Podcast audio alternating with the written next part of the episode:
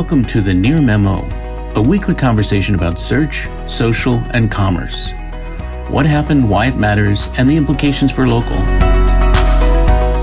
Here we are once again with the Near Memo. It's David, Mike, and Greg talking about search, social, and commerce through a local lens.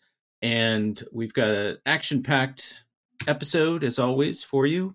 We're going to start off today with Mike, who's going to talk about some of the recent developments around review fraud, the one star uh, review extortion scam, and Amazon's uh, effort to take down some of the Facebook groups that are generating a lot of the fake reviews. So, Mike, take it away. So, Amazon, in a fancy press release, announced that they were requesting. Did you say fancy press release? In a detailed press release, noted that they were asking Facebook to take down 10,000 groups where fake reviews were sold and they were on, they, they were acting in the best interest of consumers. Google also noted that they were going to, that they just recently learned about the uh, extortion efforts in restaurants and that they were going to do something about it. So in Amazon's case, of the 10,000, Facebook only took down 5,000 of these groups. Now either Amazon sort of threw in an extra 5,000 just for the round number of asking for group takedowns of groups, or Facebook isn't there doing the job, which is equally possible. But it was definitely performance theater.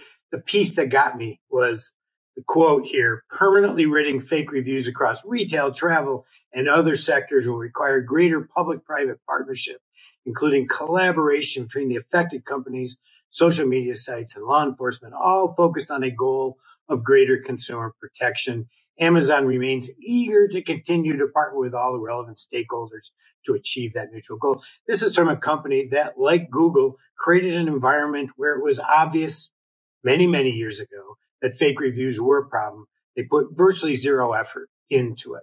Google, equally culpable, finally acknowledged this scam that we, we've been in the press for the last three weeks every major city, San Francisco, Houston, Chicago, Miami, New York. were being hit, New York, all these places finally made it to the New York Times and the Guardian. And they finally posted a post by a low level community manager that they recently became aware of a scam targeting businesses, which is total BS. They've known of this scam forever. In fact, I wrote about this scam in 2011. It's been ongoing since then. And they said, all you got to do is flag the reviews on their review flagging software. In other words, they're not doing anything special here. They're just letting their Indian subcontractors take the reviews down, as Search Engine Land said sometimes. So both of these are just performance theater in light of the FTC finally saying that they're going to hold these folks accountable. In fact, Facebook did similar performance theater a couple weeks ago, talking to people who've been trying to get Facebook reviews taken down that are clearly similar ilk. Nobody's home. So between Facebook, Amazon, and Google, they've created this morass. And as is typical, Amazon says, well, it's everybody's problem, you know. Uh, so anyway, sorry, that wasn't a talk. That was a rant. You, you will, I look for, forward to your response. One one question that arises in my mind is is what could the F, what kind of action could the FTC take against the platforms given the liability shield that Section 230 of the Community Communications Decency Act provides them? I don't think there is any action uh, really. Uh, it, uh, fake reviews are a form of consumer deception. The FTC earlier put everybody on notice that um, they had new endorsement guidelines, including reviews and that if different tools and platforms didn't comply, then they would be potentially subject to whatever fines remedies are available now to the FTC. But I I think there's a kind of conflict between that and Section 230. But that's that's a sort of a legal question that may never get answered. But I I, but let me go ahead.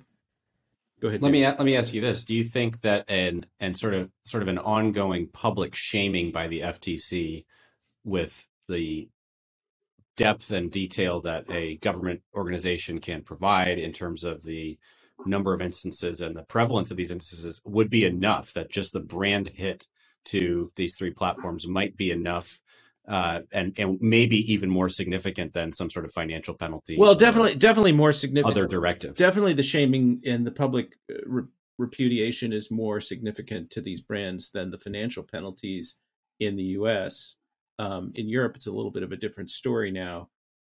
But I think that uh, my my own view is is that the that these fake reviews and the growing awareness of fake reviews is contributing to a certain level of declining trust that may be driving some people to other places. Certainly, I've stopped paying any attention to Amazon reviews at all. I buy stuff on Amazon. I don't read the reviews at all, and it's been a great relief, actually. Um, but but I so I think some of what's going on with the Gen Z and TikTok and Instagram taking taking some of the share from Google in local search, which we're going to talk about uh, um, a little bit later, is is partly fueled by a lack of trust in the content that that people are seeing. I mean, I, I'm not saying that that's the main driver, but I think that that's playing at the margins. So I think these these platforms do need to really be concerned about public perceptions, and I think the shaming that you described would would get them to take some action. But I'm not sure that it would be different than what Mike is railing against. You know, this kind of performance review enforcement theater where well, it's a it's a well trodden playbook at this point. Yeah, I mean, they uh, say we're taking we're, they they file a symbolic lawsuit and they and they point to this this or that mitigation that they're doing, but they don't do it consistently and they don't have a, a structured program in place to true. Well, oh, and there's nothing proactive about right. it. Yeah, I, although they are reactive based. They all say that our algorithms are removing millions of fake reviews before consumers ever see them. Amazon said that in the re- in the release that you're talking about. And Google consistently says this. The other thing about the Google response, which I find fascinating, is that it re- it's reflective of not just their review playbook, but their problem playbook. When Google runs into Google measures problems in the marketplace like they measure everything. They track it. And when there's a certain amount of noise in the marketplace, you know, if it was just Houston, they might not have responded, but then Houston, Chicago, Miami, San Francisco, and finally the New York Times they ultimately responded and said, "Oh, we're doing something," which Search Engine Land and Search Engine Roundtable dutifully reported out as them doing something. All they're really doing is acknowledging that there is a problem, but it's a problem we've known about for 10 years, and hoping people will stop talking about it. And so this is their playbook. And then they just go on doing what they've been doing, which is not allocating resources to review, to creating a effective mechanism to monitor and moderate reviews because it's too expensive requires too it's, much human it's it's not too and, it's not too expensive. I mean in fairness I, I'm, it's I'm, not a fun it's I, not a fun problem for it's not a fun problem for a product team to work on. That's ultimately i think right exactly. I put that in in in quotes. Well in, in, in fairness to to to barry schwartz and to search engine land i i said something sort of similar. I gave google i gave google some credit for addressing the problem. But now, now that you've enlightened enlightened me, I retract everything positive I said about Google. We'll be updating that story with yes, yes, with just a bunch of expletives I'm going to put in there. Um, all right, so let's let's let's move on to item number two, which is mine today.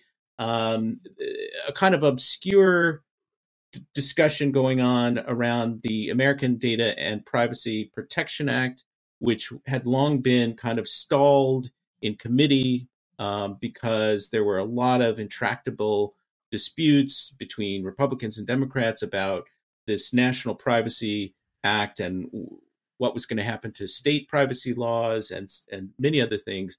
Now has moved out of committee based on some compromises that were struck. And that's a very, very big deal because most bills die in committee. So now that it's out, of committee, there may be a floor vote, and it may go, it may pass the House, uh, and it may get through the Senate because they've they've addressed some of the things that uh, Maria Cantwell, I think, was concerned about. Despite targeting Chuck Schumer's biggest donors, I'm a little skeptical of that. Well, we'll uh, see. We'll see how that, and that's also true. Hurdle, that's also but... true of, of the uh, antitrust uh, uh, legislation as well. Same same issue, but at least it now has a, a, there's there's more of a chance that it'll get get to a vote.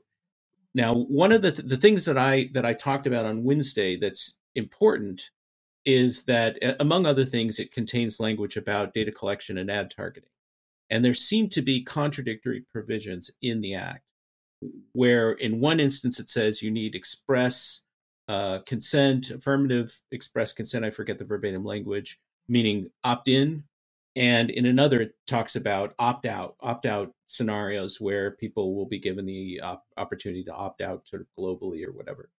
Those are two very, very different and very material dimensions to this.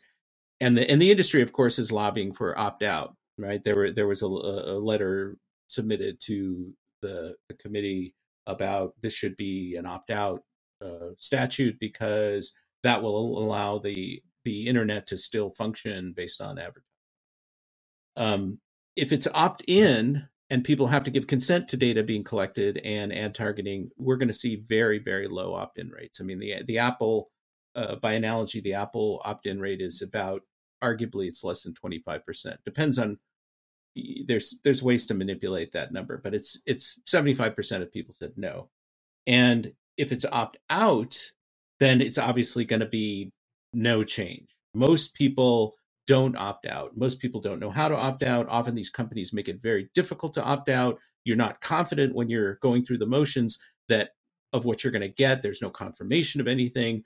Um, CCPA, the California uh, Consumer Privacy Act, um, is a do you know is an opt out privacy law. Do not sell my my data. I think that's had very very little impact because it's just difficult to opt out. It's diff, you know. And when you do opt out, like I have attempted with Google, you are continually nagged about opting yeah. in for photos or this. Yeah, and that. they and they it, it, I, I, I, I said this before, but I think that opt out is itself intrinsically a dark pattern. Unless it's made so simple reject everything and you know you're done. One click and you're done. But that's not the way most of these things work. So ad choices for years as an example was a, a an you know an opportunity for you to opt out of behavioral targeting across the internet and um, you know nobody did it basically and that that I think is an illustration of what would happen if this uh, Privacy Act remains opt out, or if they they uh, they come down on that side. I think it should be opt in, especially given all the the backdrop of all the data being used against you to prosecute you and to surveil you and all that. I think we need we now need to move to an opt in regime. Any any disagreement with that? No, I just would comment that you seem optimistic that our current form of government is capable of executing an opt-in I'm, deal, which I, I'm with David. I do not think, given the relationships that, and how they're driven, I see this as unlikely to be effective. Well, uh, you you may be right, but let's let's just consider for a moment before we we move to um, the Instagram discussion. Let's consider for a moment the the the sort of doomsday scenario that the industry repeatedly comes back to that uh, if if they lose the opt out provision, then you know the sky will fall in terms of ad supported content. I don't think that that's true. I mean, I think you can do all kinds of things with contextual targeting and other Magazine, magazines have a very right. long and successful exactly. career running demographically targeted ads based on their content, exactly. not laser. Focus. Exactly, and in, and in, and there's evidence. There's some evidence that personalized advertising performs no better than than contextual targeting which you know and google still has localization as does apple access to significant amounts of localization information regardless both so google would have both contextual and local information which is really another whole problem. For their own sites but not an ad network not, not, not True. Yeah. Right. And I mean, first party, you know, first parties would be, would be, would, would have to make the case. You'd have to make the case for, for, for lo- location. Right. So that, that's already true, uh, on, I, am not an, no longer an Android user, but that's already true in the iPhone. You have to opt into location sharing. Right. So, okay. Well, we'll see. We'll see. We'll see first if it what what the final language is, and then whether it gets to a vote at all. So there's there's sort of two two. I'm optimistic about your optimism, Greg. Well, so you know, you got to be optimistic about something. This this the, the world is such a dreary place these days, and it's just like I don't want to give in to complete pessimism. So I'm I'm I'm hopeful, uh, somewhat qualified hope. All right, now so another interesting development. We've been we've been talking for now what feels like a couple of weeks, but it's only been about a week about the revelation, yeah. the revelation by uh, Prabhakar Raghavan, the SVP uh, at Google, who is basically runs search and and uh, and their ad business, um, that um, forty percent of Gen Z were not using Google for local search; they were instead using TikTok and Instagram and you know we wrote about that and talked about that in previous episodes. And now this week instagram updated its map and now has a sort of dynamic searchable map with i'll let you describe it in further detail david. Sure. Well there's not really much to describe. I would say it's just a it's a i would say it's a pretty significant upgrade on their prior map Definitely. search experience and that there are now filters that you can use and you know look for certain accounts that sort of thing. I, I don't necessarily have any great insights from a pro- pure product standpoint of, oh, this is really going to be the killer feature and that sort of thing. It's more directionally, I just thought it was a very interesting story for a couple of reasons. Number one, Mike's tinfoil hat uh, comment and plenty of others online uh, on Twitter, including Rand Fishkin, saying, "Oh, you know, really interesting that Google sort of let this leak just as this big antitrust movement is about to come to a head." And uh, so the timing of this announcement and the and the release from Facebook is really interesting. It actually, in a way, gives does Google a little bit of a favor sure. because they now have something concrete to point to to say, look, Facebook has its own you know version of what we're doing that's equally successful and it's bleeding users and et cetera, et cetera, et cetera. Uh, I actually see this as well two things. First of all, Facebook has been I don't even know if you could even say trying things in local for a decade uh, they sort of sort of gave up against the wall and leave them there. Exactly. So I, I don't know that they've ever really had a concerted effort in local, um, but that this this now is a significant upgrade to uh, an experience that they may either see high usage of already within Instagram, which is interesting in and of itself, or they may see that this is now an opportunity, given the other dynamics in the market, to actually uh, attract some additional usage uh, through this this new sort of map search interface. So that's number one is just that this this feels like more of a natural fit than anything else they've tried, which has been sort of a bolt on to a, a, complete separate product, right? Like marketplace is, is kind of the thing that sticks out to me is like that's that was sort of taking pieces of behavior that were happening in the newsfeed and, and creating a product from it. Here, I think it's the reverse that they're seeing behavioral usage and sort of trying to go with the flow as opposed to divert the river in a different direction. So, uh, so that to me is kind of interesting. Number two, I, I think it's actually again just conceptually. I'm not not talking about specific features here or anything like that, but conceptually, this actually does feel like something that a non TikTok user, but also somebody who thinks the Google results are crap these days or thinks Google's too polluted or whatever, they actually might use. To me, this is something that is a has a far wider potential demographic appeal than the TikTok search experience and generally the experience of sitting through multiple tens of seconds of video stuff just to kind of get what you're what you're interested in. I think Instagram still is a really browsable uh, you know, visual interface and the the sort of layering of the influencer level with photos with location i think just makes a lot more sense on instagram uh, than it does on tiktok. So i think that there's there's real potential here for for this to actually become something. I think it actually might be more likely to bleed usage and and users away from Yelp than it is Google. I think that the overlap of audiences and sort of online phone behavioral usage is probably more significant with Yelp's user base. Um, but I think it could be one of the thousand nicks that does start to bleed some usage away from from Google and local. Do you think that Facebook is excited about access to location information in a more focused way that would fulfill their advertising aspirations. Sure. I mean, this is additional, this is search behavior, right? I mean, you could easily target someone that you knew lived in Portland and was looking at stuff in San Francisco to say, okay, if you're a San Francisco hotel, this person is planning a trip yeah. somewhere. Um, there's some really interesting user data here that this might enable them to to capture. So well, and and it's worth pointing out that search advertising is immune to a lot of the privacy critiques that behavioral targeting has has uh, you know suffered or confronted. Yep. Um, you know, it's it's it's interesting because I spoke to somebody at Instagram before the pandemic, and I don't know if that was 2019. It must have been 2019.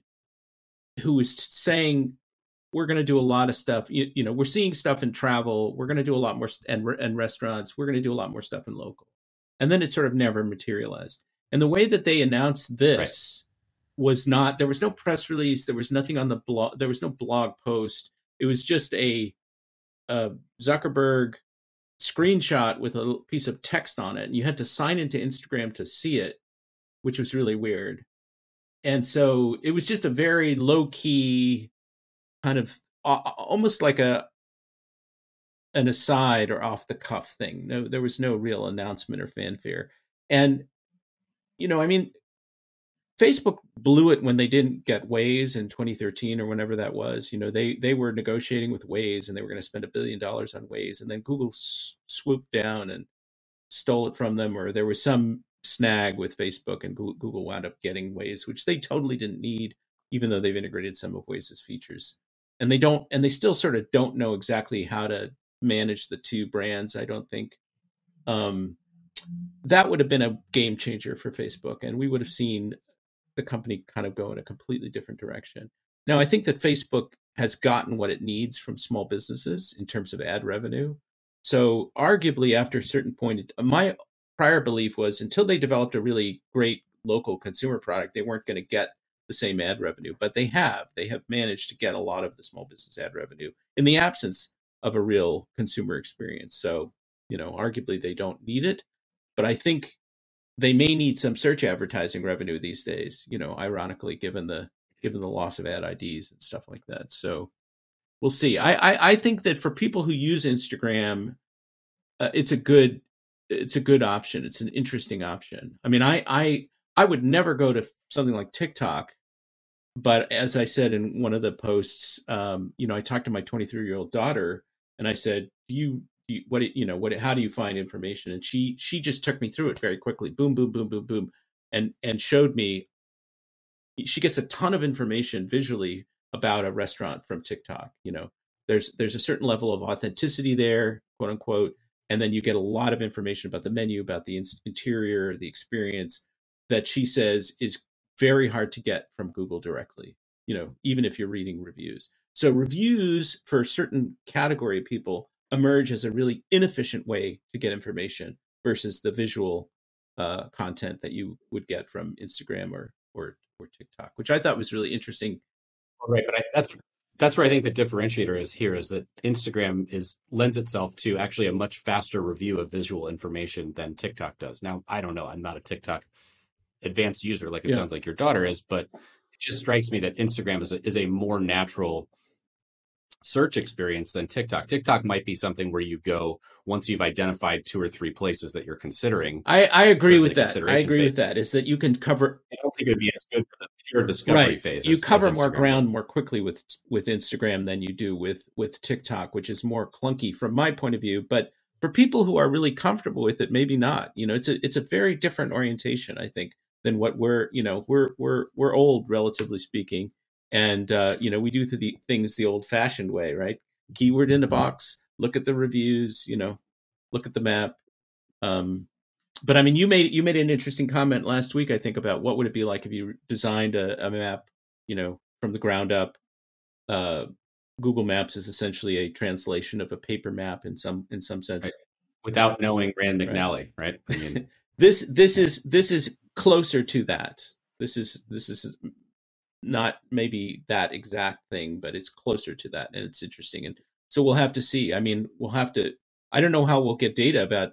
You know, there's no data forthcoming about adoption and and and usage of these things It's just Google's own surveys, presumably, that they're relying upon. You know, hey, what do you use for local search? And they're probably getting, you know, they do survey after survey after survey, and they're probably getting responses that say, I use TikTok, I use Instagram. And so they're extrapolating from that. So we'll have to do our own research, I, I think. Sounds good. And, oh, and thank you for including me in the relative aging group, not the absolute aging group. Well, all age is relative, right?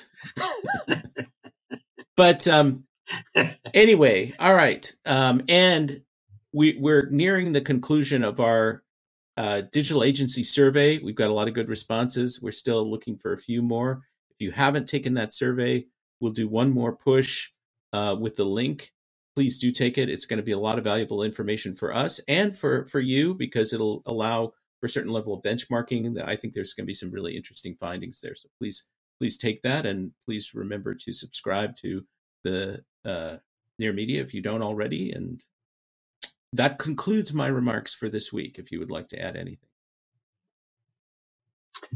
all good. All Have right, a great see you week. next week. Thanks for joining David, Mike, and Greg. To stay on top of the latest developments in local, subscribe to our newsletter at nearmedia.co. We'll see you next week.